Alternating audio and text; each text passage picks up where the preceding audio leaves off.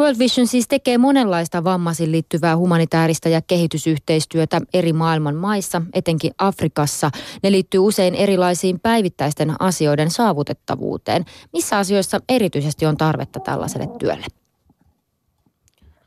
Um, Suomen World Vision tekee humanitaarista työtä, niin kuin mainitsit, niin Afrikassa ja nyt uh, tuoreeltaan Irakissa pakolaisten kanssa, pakolaiskonteksteissa – pakolaisleireillä Afrikassa ja sitten Irakissa maan sisäisten pakolaisten kanssa, jotka elää siellä niin kuin vastaanottavan yhteisön, yhteisön keskellä. Ja, ja minkälaisia, äh, me tehdään siis työtä nimenomaan keskittyen vammaisten pakolaisten tarpeisiin. He on usein lähtökohtaisesti unohdettuja ja saa kaiken, kaiken avun ja huomion ja pääsee osallistumaan viimeiseksi, jos pääsee ollenkaan. Ja niiden selvitysten mukaan, joiden pohjalta me työtä on tehty, niin oikeastaan kaksi asiaa, jotka vammaisten pakolaisten kohdalla on erityisen suuri, suuri puute sitten esimerkiksi leireillä. Toinen on mahdollisuus puhtaaseen veteen ja puhtaaseen sanitaatioon itsenäisesti. Eli tota, lähtökohtaisesti hyvin harvoin, hyvin harvoin erilaiset pakolaisleirien, settlementtien kaivot, vesipisteet on semmoisia, joissa eri tavoin vammaiset ihmiset pystyy millään tavalla yksin – itsenäisesti vettä hakemaan. Heidän on hirveän vaikea kuljettaa, kuljettaa niillä jerrykannuilla, joita kannetaan käsissä tai pään päällä, niin vettä itselleen ja ovat sillä tavalla riippuvaisia tämmöistä ihan perustarpeesta.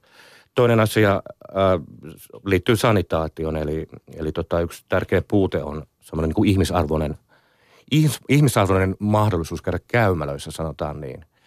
Vaikkapa liikuntavammaiset pakolaiset, niin se tilanne on usein se, että – et käymälät on semmoisia usein aika rähjiä, maakuoppa. Tai sitten jos on vähän parempi käymälä, niin kuitenkin kyseessä on, kyseessä on sellainen niin kuin reikälattia käymälä. Ja liikuntavammaiset ihmiset usein joutuvat ryömimään sinne ja joutuvat ryömimään siellä asioilla ja siitä on ihmisarvo tosi kaukana. Eli näiden asioiden parantaminen ja kehittäminen sitä kautta niin kuin – pakola- äh, pakolaiskonteksteissa olevien vammaisten ihmisten, ihmisten tukeminen on meidän työn keskiössä. Sitten toinen asia, joka sitten aina nousee esille, kun, kun keskustelen vammaisten pakolaisten kanssa eri paikoissa, on se, että, että se on valtavan, valtavan ikävää, että, että joutuu olemaan kaikesta riippuvainen perheenjäsenistään, siis ää, toimeentulon suhteen. On harha käsitys se, että vammaiset ihmiset – heillä ei olisi potentiaalia, että he pystyisi niin tekemään, he pystyisi opiskelemaan tai he pystyisi harjoittamaan jotain työtä. Ja, ja pienessä määrin nyt ollaan myöskin Keniassa Kakuman leirillä käynnistämässä semmoista hanketta, jossa äh, vammaiset naiset pienenä ryhminä perustaa pieniä kauppoja. Ja sitä kautta, niin kuin, sitä kautta voivat, voivat osallistua oman perheen toimeentuloon ja jotenkin se korot, niin kuin korostaa ihmisarvoa myöskin tietenkin.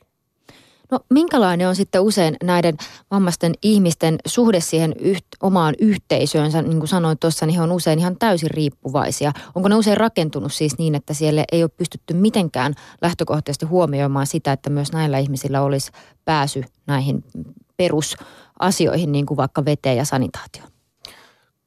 Kaikki lähtee aika paljon siitä, että sanotaan nyt vaikka pakolaisleirillä näissä konteksteissa, niin on yleensä – siellä toimivilla järjestöilläkin hämmästyttävän vähän tietoa, että paljonko vammaisia ihmisiä siellä oikeasti on. Eli tota, vammaisia ihmisiä aika lailla piilotellaan kodeissa. Se tarkka, tarkka määrä siis, että montako heitä on, niin se ei ole, se ei ole tiedossa. Heitä ei näy juurikaan, hyvin vähän.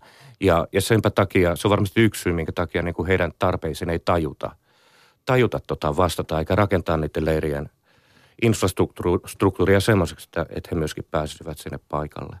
Ehkä myös sitten on kyse prioriteeteista, ikävä kyllä, että, että tota, pakolaiskonteksteissa, humanitaarisissa konteksteissa vahvat ohittaa heikot ja vahvojen tarpeet ohittaa heikkojen tarpeet. Niiden heikkojen, jotka välttämättä ei itse ole sellaisessa tilanteessa, voisi puhua omasta puolestaan. Eli vammaisten tarpeet unohdetaan unohdetaan leirien palveluiden toimintojen rakentamisessa, koska heidän olemassaolo ei muisteta yleensä. Minkälainen se suhtautuminen on näihin vammaisiin ihmisiin siinä ympäröivässä yhteisössä? Kohtaako he minkälaista syrjintää tai esimerkiksi ennakkoluuloja? Ihan varmasti, ihan varmasti kohtaavat, että ähm, vammaisuuteen liittyy hyvin paljon tiedon puutetta ja hyvin monenlaisia vääriä uskomuksia. Yhden mä sanoin jo, että, että tota, humanitaarisissa konteksteissa, kehitysyhteistyökonteksteissa, mistä työskennellään, niin hyvin usein niin kuin ympäröivällä yhteisöllä, jopa niin kuin omilla perheenjäsenillä on sellainen kuva, että sellainen ymmärrys, että ihminen, jolla on jonkunlainen vamma, liikuntavamma, näkövamma, kommunikaatiovamma, kuulovamma, niin heistä ei ole mihinkään. Eli, eli heillä ei ole potentiaalia mihinkään. Ja se on, tota niin, se on usein virhe.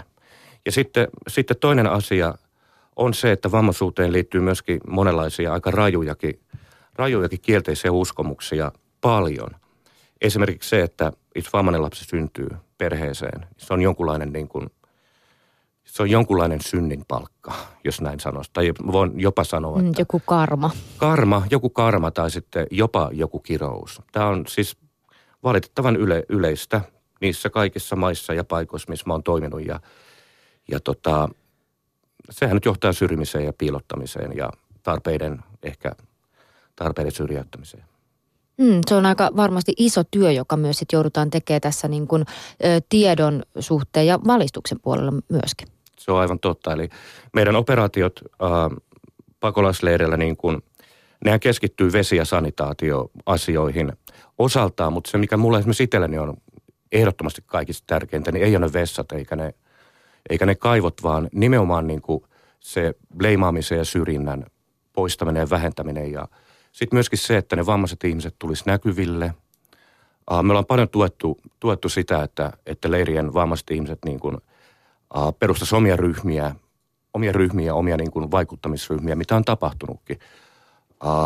Esimerkiksi Ugandan Changwalin leirillä, jossa toimittiin, niin siellä aika hienolla tavalla iso joukko eri tavoin vammaisia ihmisiä, niin – ja myöskin jonkun verran vammattuja, niin perusti tämmöisen näytelmän, draamaryhmän sinne Changwaliin. Ja tota, ä, aluksi se näytelmä ja draamaryhmä esitti ä, leirin muille asukkaille ja, ja erilaisille organisaatioille, niin kuin, minkälaista vammaisten elämä on. Mutta sitten pikkuhiljaa eihän vammaisten tarvitse pelkästään vammaisuudesta ä, kertoa.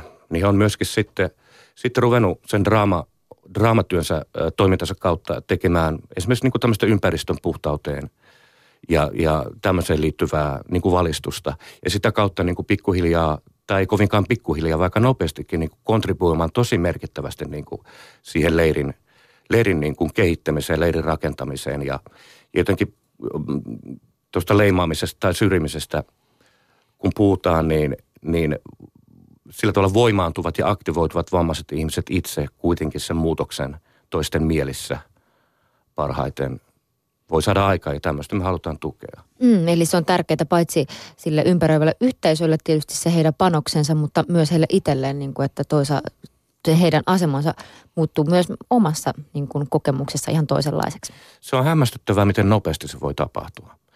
Eh, ihan siis muutamissa viikoissa tai muutamissa kuukausissa. Musta monesti tuntuu, että, että kun näkövammaisia, liikuntavammaisia, myös kehitysvammaisia pakolaisia sieltä kodeistaan jostakin tulee esille, heitä kuunnellaan. He pääsevät osallistumaan niin kuin vaikkapa, vaikkapa kaivorakennelmien suunnittelua, että minkälainen olisi hyvä vammaisille ihmisille. Ja, ja heitä ruvetaan kuuntelemaan päätöksenteossa, niin se on, musta tuntuu välillä, että se on niin semmoinen niin nupussa pitkään valmiina ollut kukka. Eli se potentiaali, se valmius, valmius lähteä vaikuttamaan ja, ja osallistumaan ja – ja tota, myöskin iso kasa osaamista, se on ollut siellä niin kuin valmiina, kypsynyt. Ja sitten tarvitaan vaan se, että se tilaisuus annetaan, sut otetaan vakavasti, niin, niin ikään kuin se muutos, muutos vammaisissa ihmisissä, myös pakolaisleirillä, niin se on hämmästyttävän nopeata. Ja jos mä itse ajattelen, niin tämä on mun työni niin kuin tärkein suola –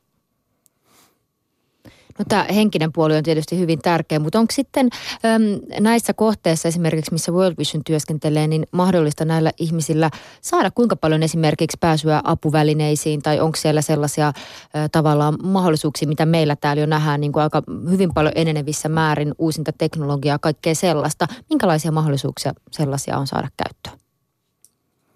Se vaihtelee melko paljon. Eli tota, Dadabin leirillä Keniassa, jossa aloitettiin, jota ollaan muuten nyt sulkemassa, minkä ehkä olet kuullut myöskin, niin siellä toimi Handicap International-järjestö, joka nimenomaan siellä, siellä leirillä keskittyi niin kuin esimerkiksi pyörätuolien ja, ja kainalosavojen niin kuin jakamiseen.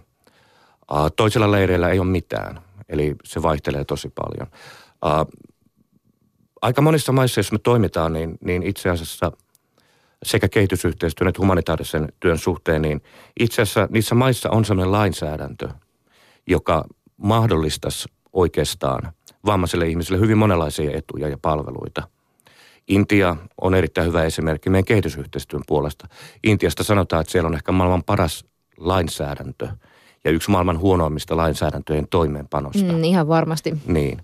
Eli, tota, eli ja Uganda on toinen, jossa lainsäädäntö on aika hy- hyvällä mallilla, mutta niin kuin sen toimeenpano, niin kuin varat sen toimeenpanoon sitten niin kuin ruohonjuuritasolla, niin, niin on olemattomat. Ja ehkä myöskin niin kuin, sitten paikallishallinnon työntekijöiden, puhumattakaan vammaisten itsensä, itsensä niin kuin tieto siitä, että mitä oikeuksia heillä on, niin on usein lähellä nollaa. Ja myös sitten näiden tarpeiden tunnistaminen on sellainen kysymys, joka nousee mieleen, että kuinka paljon esimerkiksi tunnistetaan sitä, että mitä ne ihmiset tarvii.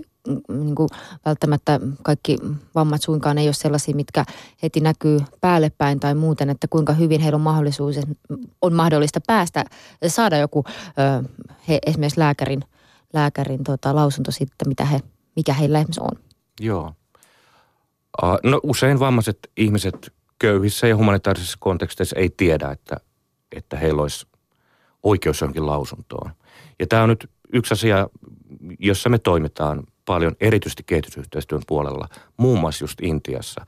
Että tota, niin me tuetaan, tuetaan ä, eri tavoin vammaisia ihmisiä köyhissä yhteisöissä saamaan semmoisen niin kuin vammais, vammais tota, lausunnon, jonka kautta sitten on mahdollisuus pieneen eläkkeeseen yleensä, ilmaisiin juna- ja bussimatkoihin uh, ja erilaisiin tämmöisiin valtion, valtio heille oikeastaan niin kuin myöntämiin palveluihin ja oikeuksiin.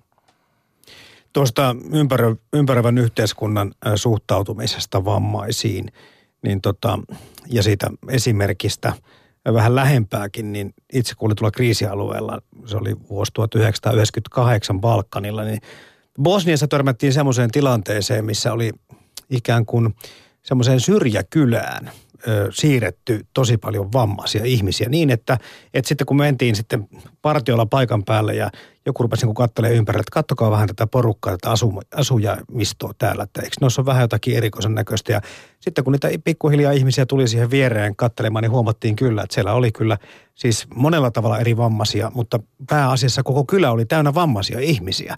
Ja, ja, ja sitten tulkikin vasta niin kuin pienen suosittelun jälkeen suostui kertomaan, että kyllä heitä on tänne kasattu ikään kuin. Ja me jäätiin vaan pohtimaan sillä tavalla, että onko hyvä vai huono asia. Tämmöisiä esimerkkejä voisi siis Euroopassakin olla, mutta ikään kuin tulkki perusteli sillä sitä, että että he saa niin parempaa kohtelua ja paremmin asiat so, täällä porukassa voidaan hoitaa, kun sitten he asuvat integroituna tuolla muissa kylissä. Mutta se oli kyllä aika karu niin kuin yhtäkkiä joutuu tämmöiseen tilanteeseen ja katsomaan, mitä ihmettä täällä tapahtuu. Ei nyt tullut mitään keskitysleirifiilistä, mutta aika erikoinen olo tänne niin kuin rinnan alaan. Mä oon törmännyt samanlaisen kylään Laosissa, jossa mä asuin. Asun ja työskentelin aikoina aika, aika kauankin. Et siellä oli myöskin, myöskin sitten hallitus jollain tavalla katsonut asiakseen sijoittaa vammaiset ihmiset yhteen tiettyyn kylään. Samalla tavalla se musta jotenkin tosi hämmästyttävä – uh, negatiivisella tavalla mun mielestä mm. niin kuin häkellyttävä kokemus. Että se on mun mielestä, se on mun mielestä ehdottoman väärin. Se on, se on mun mielestä jotenkin ihmisoikeuksia ja semmoista ihmis, ihmisarvoa vastaan tuolla tavalla, tuolla tavalla niputtaa. Mun mielestä asiat pitäisi tehdä niin, että, että kaikki yhteisöt olisi vammaisinklusiivisia, vammaiset huomioivia – vammaiset ihmiset voisivat elää tietenkin muiden ihmisten, vammattomien ihmisten kanssa, kanssa siellä, siellä osana omaa yhteisöä. Ja sitten semmoinen asia on tärkeä muistaa, että ensinnäkin se, että, että jotain yhteisöjen yhteisöjen tota kaivoja tai, tai terveysklinikoiden sisäänpääsyjä tai, tai mitä tahansa asioita ähm, rakennetaan ja tehdään niin kuin vammaiset, vammaiset huomioiviksi. Se ei ole, se ei ole kallista, se, se ei lisää, lisää hintaa juurikaan, jos se tehdään heti lähtökohtaisesti. Ja sitten toinen asia, mikä on tärkeää muistaa, niin, niin tämmöiset ratkaisut, vammaiset ihmiset huomioivat ratkaisut, niin ne ei hyödytä pelkästään vammaisia ihmisiä, vaan ihan suoraan voidaan vetää, vetää esimerkiksi yhteys. Vanhukset hyötyy aina, lapset hyötyy aina. Jos nyt ajatellaan vaikka kaivoja, niin me ollaan paljon tehty, tehty sillä tavalla muutoksia, että kaivo, kaivo, jos, kaivo jos kevyt pumpata – ja tota, siitä hyötyy lapset myöskin. Ja sitten ylipäänsä niin, niin mä ajattelen niin, että, että vaikkapa kehitysyhteistyö ja humanitaarinen työ, joka on, on tota, vammaiset huomioivaa, niin siitä on hyötyä kaikille ihmiset, jotka asuu siellä.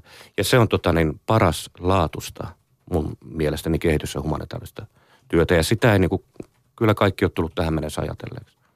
Mm, varmasti kun sitten katsotaan, että kuinka moneen ihmiseen vaikkapa projektit on vaikuttanut, niin sitten oikeastaan se joukko, johon se on kohdentunut, niin on, on paljon isompi kuin pelkästään se joukko esimerkiksi niin kuin vammaisia ihmisiä, joille se on alun perin. Joo, se on tehty. totta, että, että meidän näissä pakolaisleiden operaatiossakin niin voidaan sanoa niin, että semmoinen ehkä 10 prosenttia niistä, joita me katsotaan hyötyjyksi, on vammaisia. Ja sitten 90 prosenttia – siinä niin ympäristössä eläviä muita ihmisiä. Eli, eli just se, mitä mä koitin sanoa, että, että vammaisten ihmisten huomioiminen, niin, niin se laajenee ja leviää ihan oikeasti paljon, paljon laajemmalla.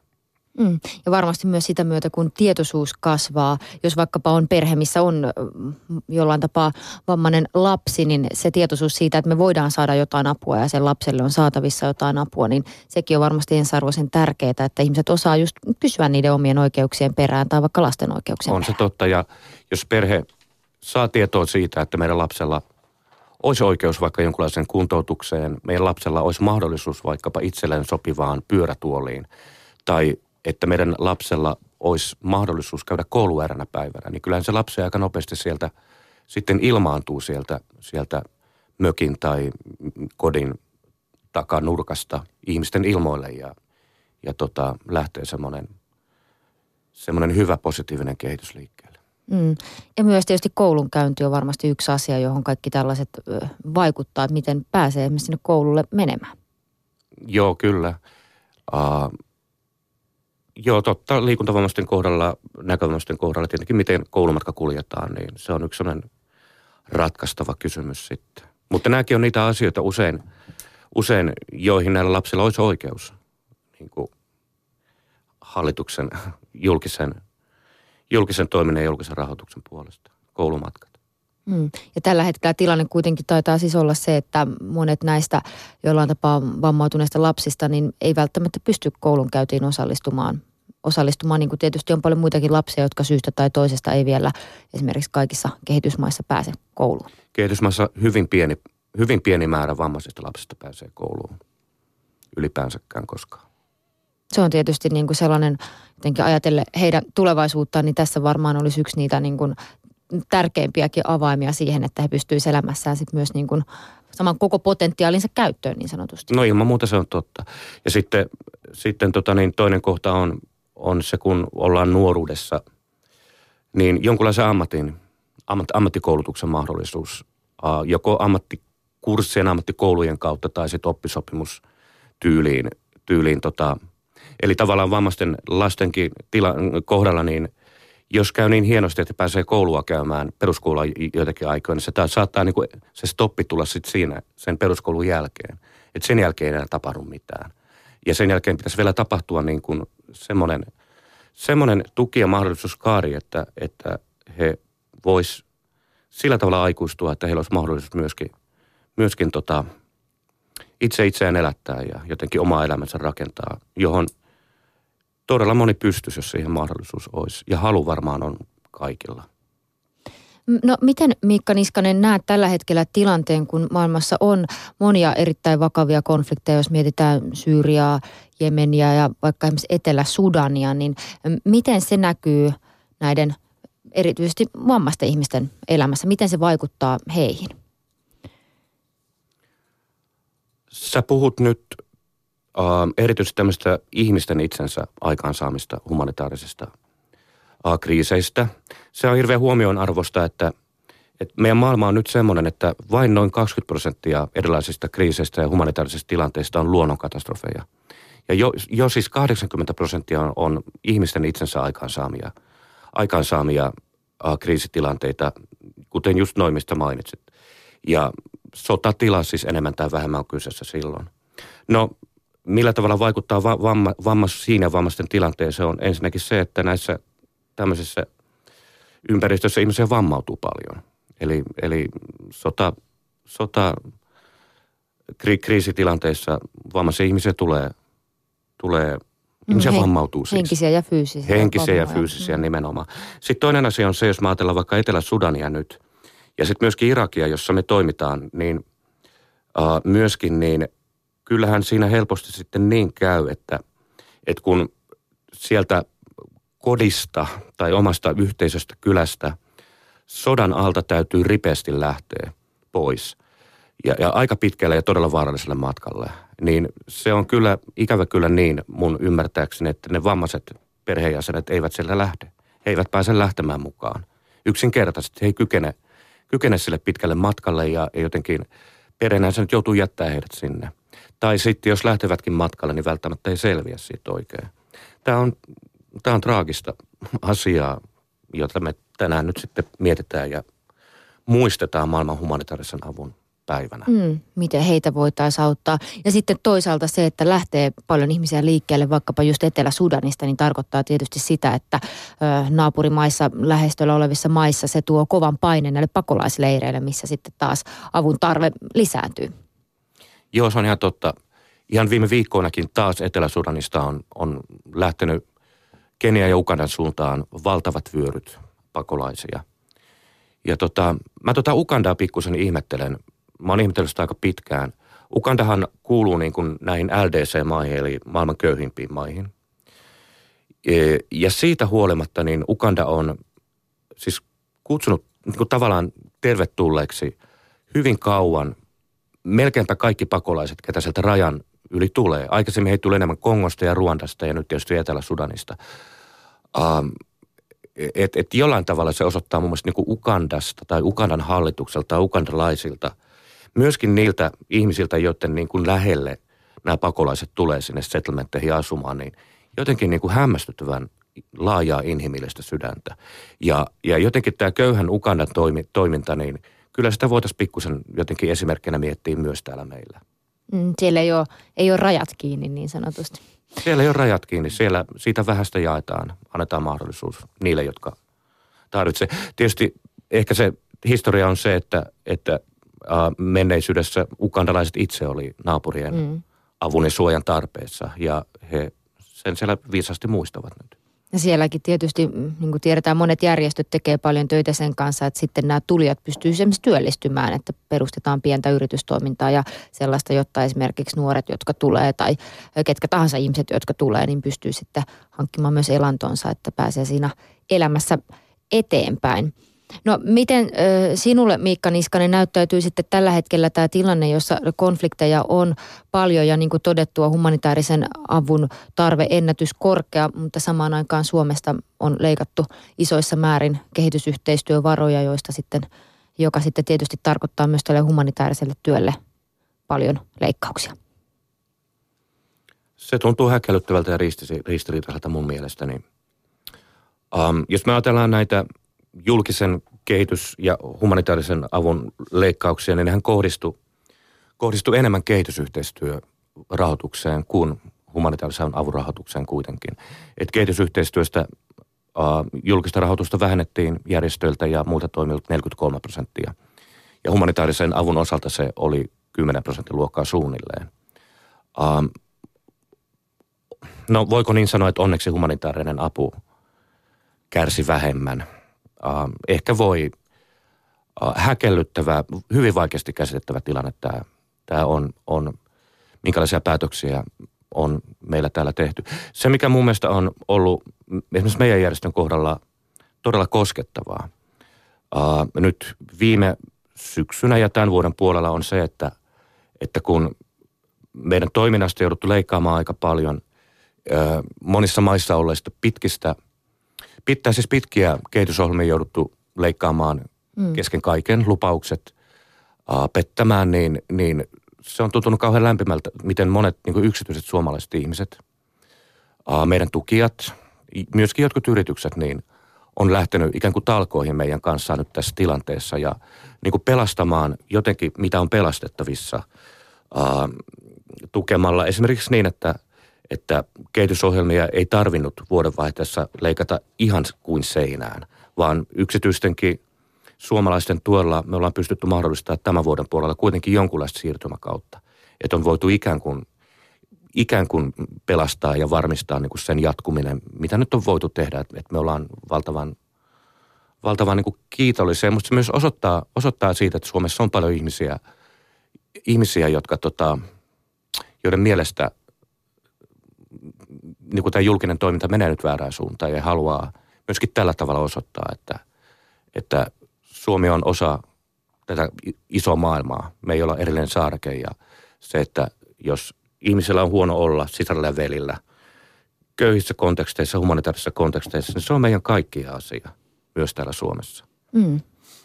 Ja tietysti tällaisella pitkäjänteisellä kehitysyhteistyöllä pyritään siihen, että nimenomaan humanitaarinen tilanne kaikilla ihmisillä paranisi niin, että sitten sellaista ehkä apua ei välttämättä sitten kaikissa tilanteissa enää tarvittaisi niin paljon, että ne olosuhteet myös muuttuisi pysyvästi. Se on, se on nimenomaan siis esimerkiksi meidän järjestön kehitysyhteistyön, kehitysyhteistyön tavoite, että, että kun World Vision alueelta lähtee, niin, niin tota, paikalliset elinkeinot, perheiden elinkeinot olisi sillä tavalla vahvistunut ja vakiintunut, että – että nämä alueet pyörii siellä sen jälkeen omillaan. Ja niin, niin myös tapahtuu, rohkenen sanoa.